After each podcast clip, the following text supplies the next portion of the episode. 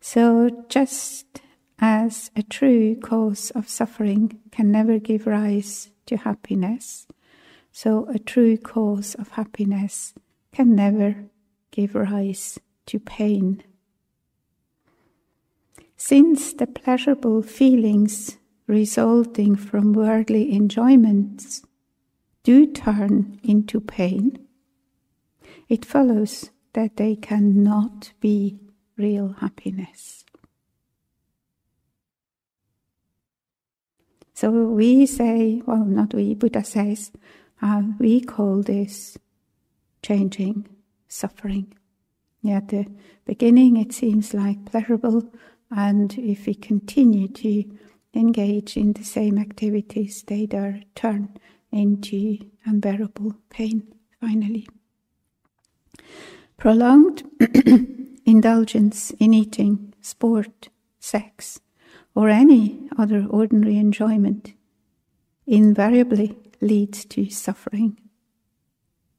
No matter how hard we try to find happiness in worldly pleasures, we will never succeed. And you know, just like thinking, most of the people is the only thing they are concentrating their lives on, enjoying worldly pleasures. They don't have another aim in their life, another purpose. Yeah? Anyway.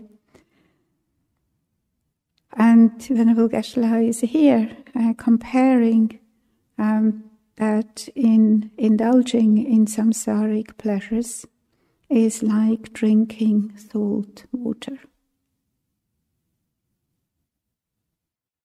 Rather than satiating our thirst, the more we drink, the more thirsty we become.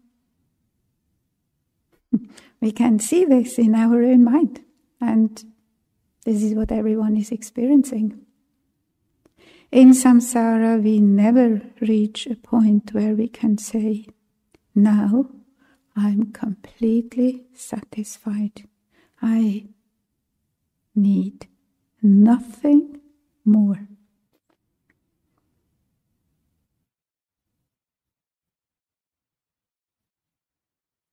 How wonderful if we could say this. Now, I need nothing more. All my thirst for uh, pleasures, good feelings, happiness are satiated, they are satisfied. But that's for as long as we uh, remain in samsara, um, then we will understand there's no way to be found. There's no.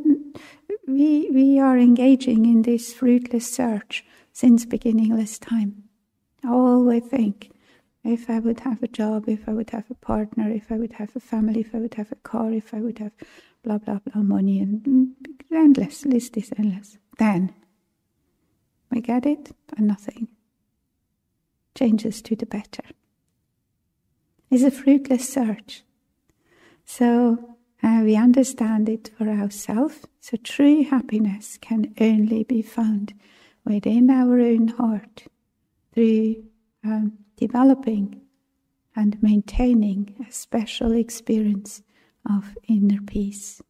Inner peace is the only real cause of happiness.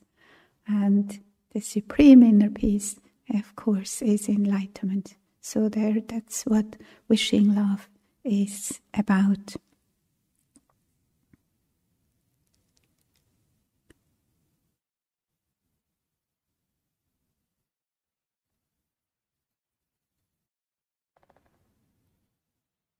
And Venerable Geshe-la gives us also, there are many, many uh, very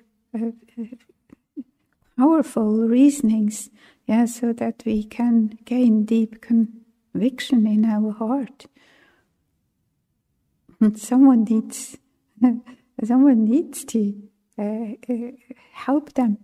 And three, our, like I said before, yeah, our prayers, our meditations are mental actions which definitely will give results. So when we engage in these practices, we can uh, have this confidence. There's not just like uh, playing around or thinking crazy or funny things. No, I'm really um, working that this happiness really um, can be fulfilled, that the wish of each and every living being uh, to be able to experience pure and everlasting happiness can be fulfilled. How wonderful! I know, I think there are not many more meaningful activities we can engage in than that. So, out of meditation, whenever we see or remember any living being, human, animal, we can just pray